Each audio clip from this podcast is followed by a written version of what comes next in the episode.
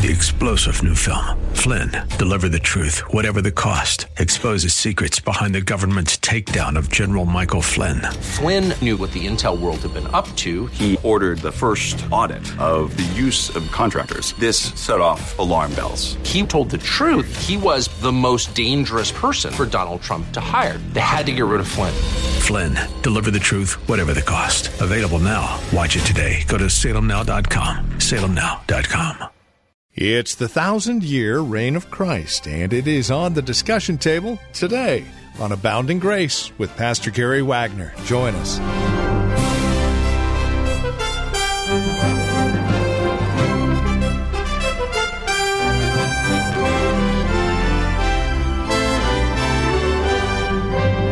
The millennium, the thousand year reign, the reign of Christ, the binding of Satan. What does it mean when we hit Revelation chapter 20? How are we to understand and view this millennium reign? We spend time today looking once again at this passage of Scripture. We invite you to spend time with us as we explore Revelation together and a clearer understanding of this millennium reign. Here's Pastor Gary Wagner with today's broadcast of Abounding Grace from Reformed Heritage Church in San Jose. Colossians chapter 3, verse 1. And if you have been raised up with Christ, keep seeking the things above, where Christ is seated at the right hand of God. Where is Christ? He is God's right hand man. He is seated at God's right hand, and you, my friends, are seated with him. And in Revelation 5:10 it says, "You have made them past tense to be a kingdom and priests to our God, and they will reign upon the earth."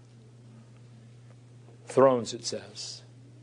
I saw thrones and those who sat upon them.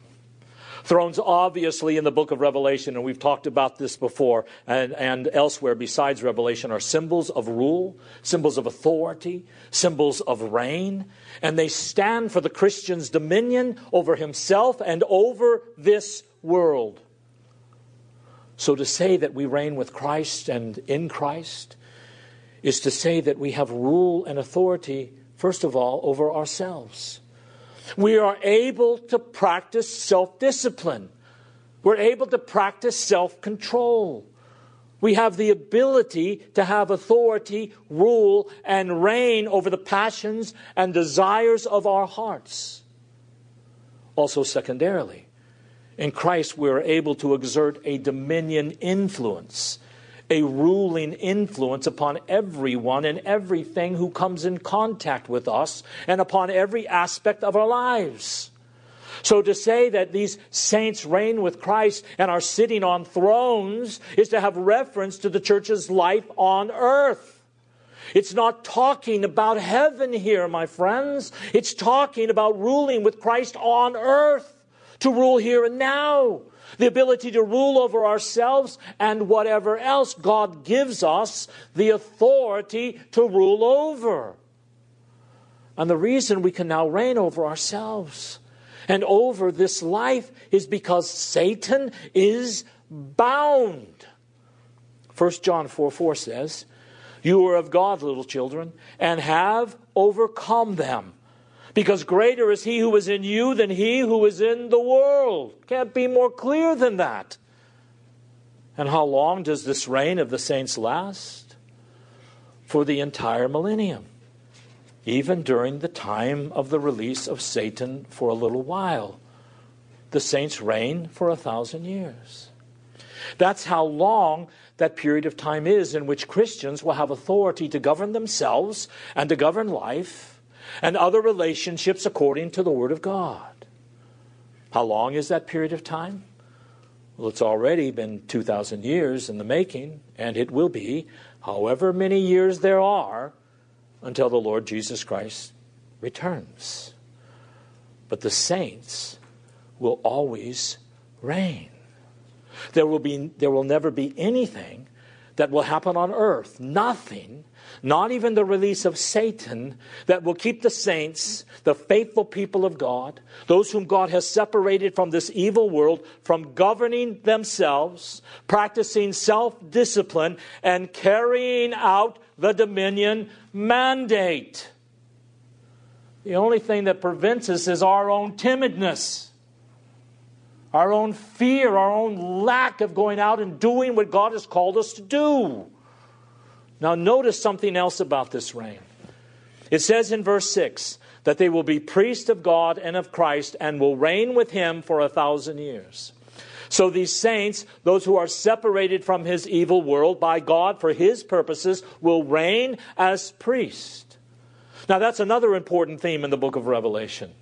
Look at Revelation chapter 1, verses 5 and 6. To him who loves us and released us from our sins by his blood, and he has made us to be a kingdom, priest to his God and Father. Revelation 5, 9, and 10. And they sang a new song, saying, Worthy are you to take the book and break its seals, for you were slain and purchased for God with your blood men from every tribe and tongue and people and nation. And you have made them to be a kingdom of priests to our God, and they will reign upon the earth. 1 Peter 2, 9. But you are a chosen race, a royal priesthood, a holy nation, a people for God's own possession. So, over and over in the New Testament and the book of Revelation, we have this emphasis that we reign as kings and queens who are also priests. We are a kingdom of priests. It is from that idea in the Bible that Martin Luther got the great doctrine that was one of the major themes of the revelation, of the Reformation the priesthood of all believers. That all who believe in the Lord Jesus Christ not only have authority and power to rule over themselves and their families and whatever else God gives them influence over, but they also have authority as priests. That is to dedicate every area of life to God and to intercede on behalf of the world and on behalf of the church and to speak God's word effectively in this world. We're not human priests like in the Old Testament. We are all a kingdom of priests ourselves here and now. Now, let me talk about the verbs in verses 4 through 6. These are actually clear in English, but they're even clearer in the Greek. The major verbs in 4 through 6 are aorist tense. That is a kind of past tense. And the fact that these verbs are in that tense shows that they all took place at the same time. And we'll see why that's important in a minute. I saw thrones and they sat upon them, and judgment was given to them. And I saw the souls of those who had been beheaded because of the testimony of Jesus and because of the word of God, and those who had not worshipped the beast or his image, and had not received the mark upon their foreheads and upon their hands. And they came to life and reigned with Christ for a thousand years. All of these verbs that I emphasized are in the same tense, and the point is that at the same time that the priest, the same time the believers are sitting on thrones and reigning with Christ, is exactly the same period that they are not worshiping the beast. Where was the beast? The beast was on the earth. So this has nothing to do with heaven. Let me say it another way. It was while the saints were reigning that they were refusing to worship the beast. Now, why do I say that? I say that because there are people who believe that the 20th chapter of Revelation is about heaven. That it is about going to heaven where you are free of all of your problems. The problem with that is that is not the indication of these verbs. The same time these saints were reigning, they were doing battle with the beasts. And they were involved in warfare at the same time they were sitting on the thrones. And the same time judgment was given to them. And it was the same time they were a kingdom of priests for a thousand years. That same period was a time of warfare with the beast, and they were resisting temptation to give in to the beast and to the mark, to bear the mark of that beast. So this is talking about something that is taking place on earth, not in heaven. Every believer is seated on, is seated on a throne. Every Christian is a king or a queen. Every Christian is a priest, and every Christian now is doing battle with these beasts. Who specifically are those enthroned according to verse 4? Then I saw thrones, and they sat on them and judgment was given to them. And I saw the souls of those who had been beheaded because of the testimony of Jesus and because of the Word of God, and those who had not worshipped the beast or his image and had not received the mark upon their forehead and upon their hand. Those are the ones who are enthroned. Now, the word souls has confused some into thinking that this verse is talking about heaven. They say all of these people involved in the millennium have died. Those people believed, and now they are disembodied souls. And now they are experiencing all of these things as bodiless souls in the presence of Christ. Here is why this does not mean what they say. And I'm actually sorry that they translated it as souls in the New American Standard Bible. The word soul is translated many ways in scriptures, and sometimes it is translated persons. God breathed into Adam the breath of life, and man became a living soul or a living person. It doesn't say he became a body with a soul. It says man became a living soul, or man became a living person. But in John, whenever he uses the word translated soul in Revelation 20 in the New American Standard Bible, it means life. It can mean soul, it can mean spirit, it can mean person, but when John used the word, it meant life. Let me show you something. Turn to John chapter 10. It certainly doesn't mean soul there. It doesn't mean person or a disembodied soul. It means life. John 10 11. I am the good shepherd, and the good shepherd lays down his life for the sheep. There is the same word life that is interpreted as soul in the New American Standard Bible. Verse 15. Even as the Father knows me, and I know the Father, I lay down my life, same word, for the sheep. Look at John 15, look at John 12, 25. he who loves his life, translated other places, soul, loses it.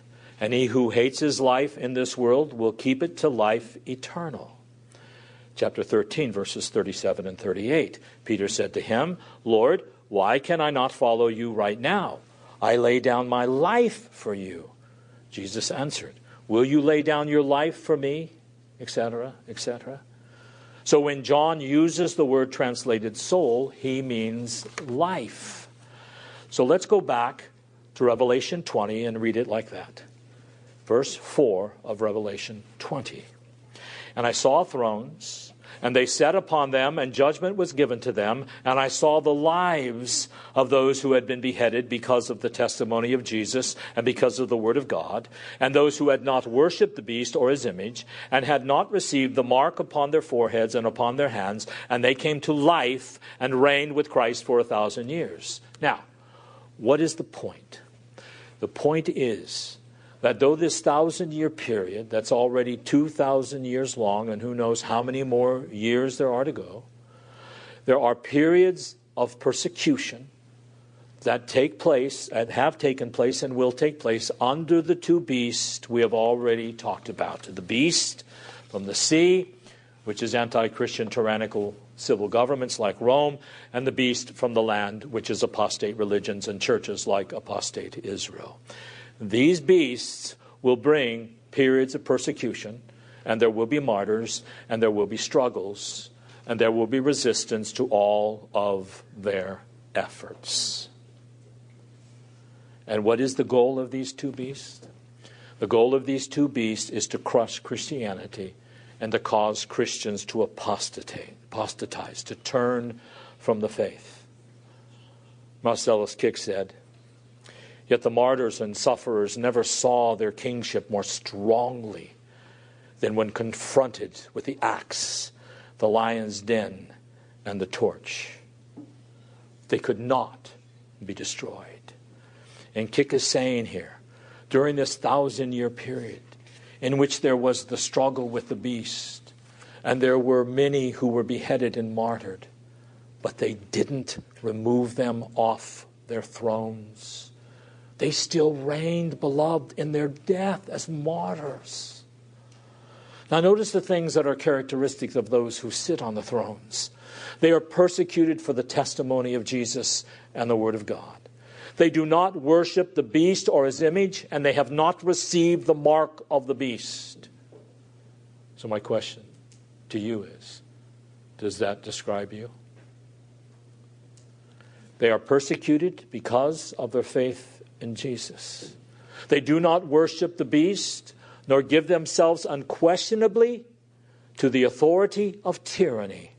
And they have not received the mark of the beast which, if you remember, is put on the hand or the forehead in opposition to the law of God, which is written on the heart of every true believer. These people resist being forced into living by another law and another moral standard than that contained in Holy Scripture alone. Our text says, they sat on thrones, and judgment was given to them in verse 4. Now, what is this judgment? Is this at the end of time? I think it's the same thing that is equivalent to the power of the keys of the kingdom that Jesus spoke up in Matthew 16 19 when he said to his confessing church, I will give you the keys of the kingdom of heaven, and whatever you shall bind on earth shall be bound in heaven, and whatever you shall loose on earth shall be loosed in heaven. Also in 1 Corinthians 6 2, it says, Do you not know the saints will judge the world? In other words, the keys of the kingdom are the authority of the Word of God. That as we administer and apply the Word of God, we have the ability to render true, true judgment and administer true, true judgment in all of the moral issues that mankind has to face throughout the history of the world.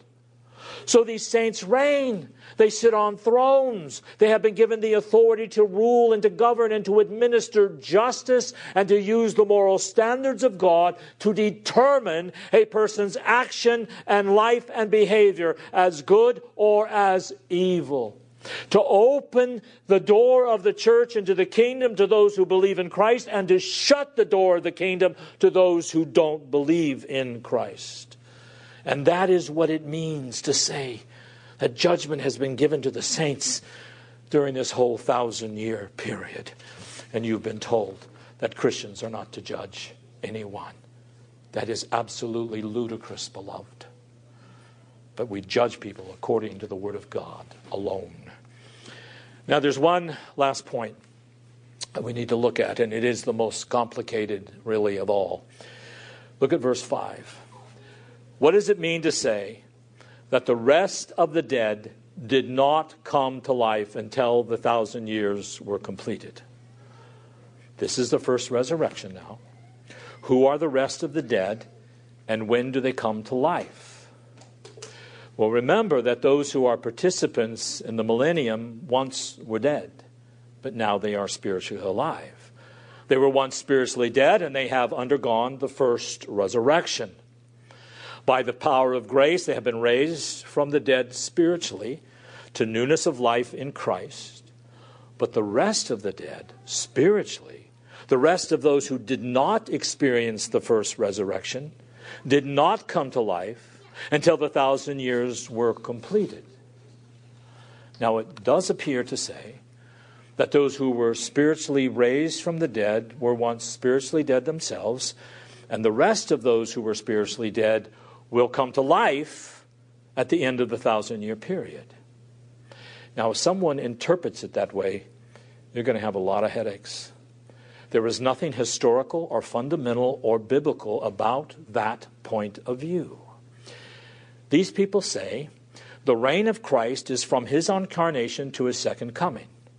And you participate in these blessings by spiritual resurrection from spiritual life.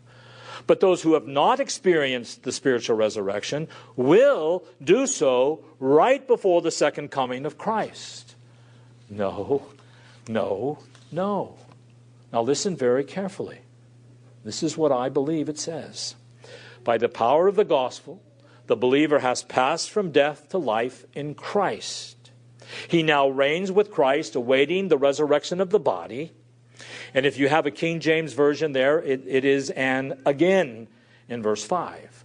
But the rest of the dead did not come alive again because there's no again there in Greek. Marcellus Kik says, the dead described here never lived. Their souls continued in death. They were dead even in the midst of life. The implication then is not as it may appear. That is, that when the thousand year period ends, these spiritually dead people will not live. What confuses us is the word until, unquote. We forget there is more than one meaning of the word until. And I want to show you how the Bible uses the word, and you'll see that the point is the rest of the spiritually dead never come to life. That's the point of verse 6. The rest of the spiritually dead never come to life until the thousand years are completed. Here is how I get that. The conjunction until is used here in the same sense of to that time that. That is, the rest of mankind remains in spiritual dead to the end of the thousand years. They had no part in the first resurrection, so until here has the excluding sense in that the dead never come to life. Let me give you two biblical examples. The first is in 1 Samuel chapter 15 verse 35. And I'm just trying to show you how the word until can mean to the time that or to the end. And Samuel did not see Saul again until the day of his death. Now, what does that mean? Does that mean that after the day of his death, he saw him?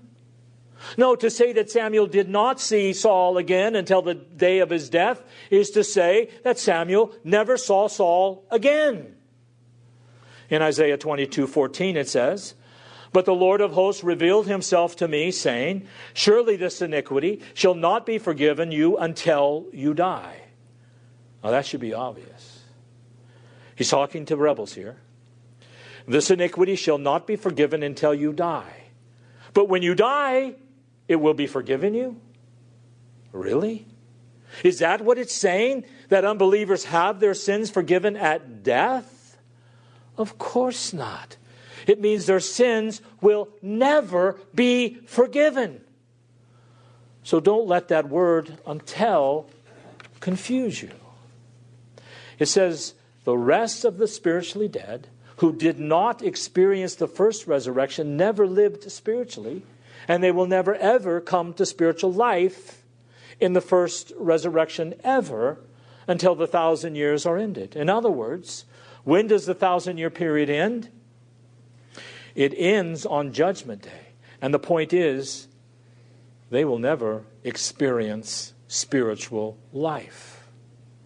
So, beloved, learn to appreciate the awesome authority and power you have in this world as a believer in Christ and use it. Live in terms of dominion and victory, even in the face of persecution and death and pity the plight of the impenitent and call them to repentance and to faith in Christ. Because without that, they will never live. Praise God for eternal life, brethren. And live as someone whom Christ has set his love upon. Live like a kingdom of priests.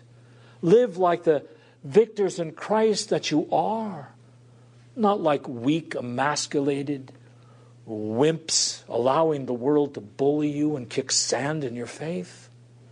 stand up.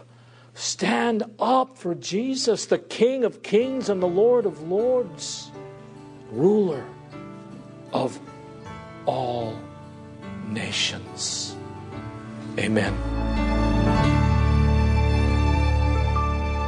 Well, that's all the time we have today. This has been Abounding Grace with Pastor Gary Wagner from Reformed Heritage Church in San Jose. If you'd like to review today's broadcast, we would invite you to contact us for a copy of the program. They're available for just $5. Mention today's date and we'll send a CD your way. Here's where to write to us PMB number 402 1484 Pollard Road.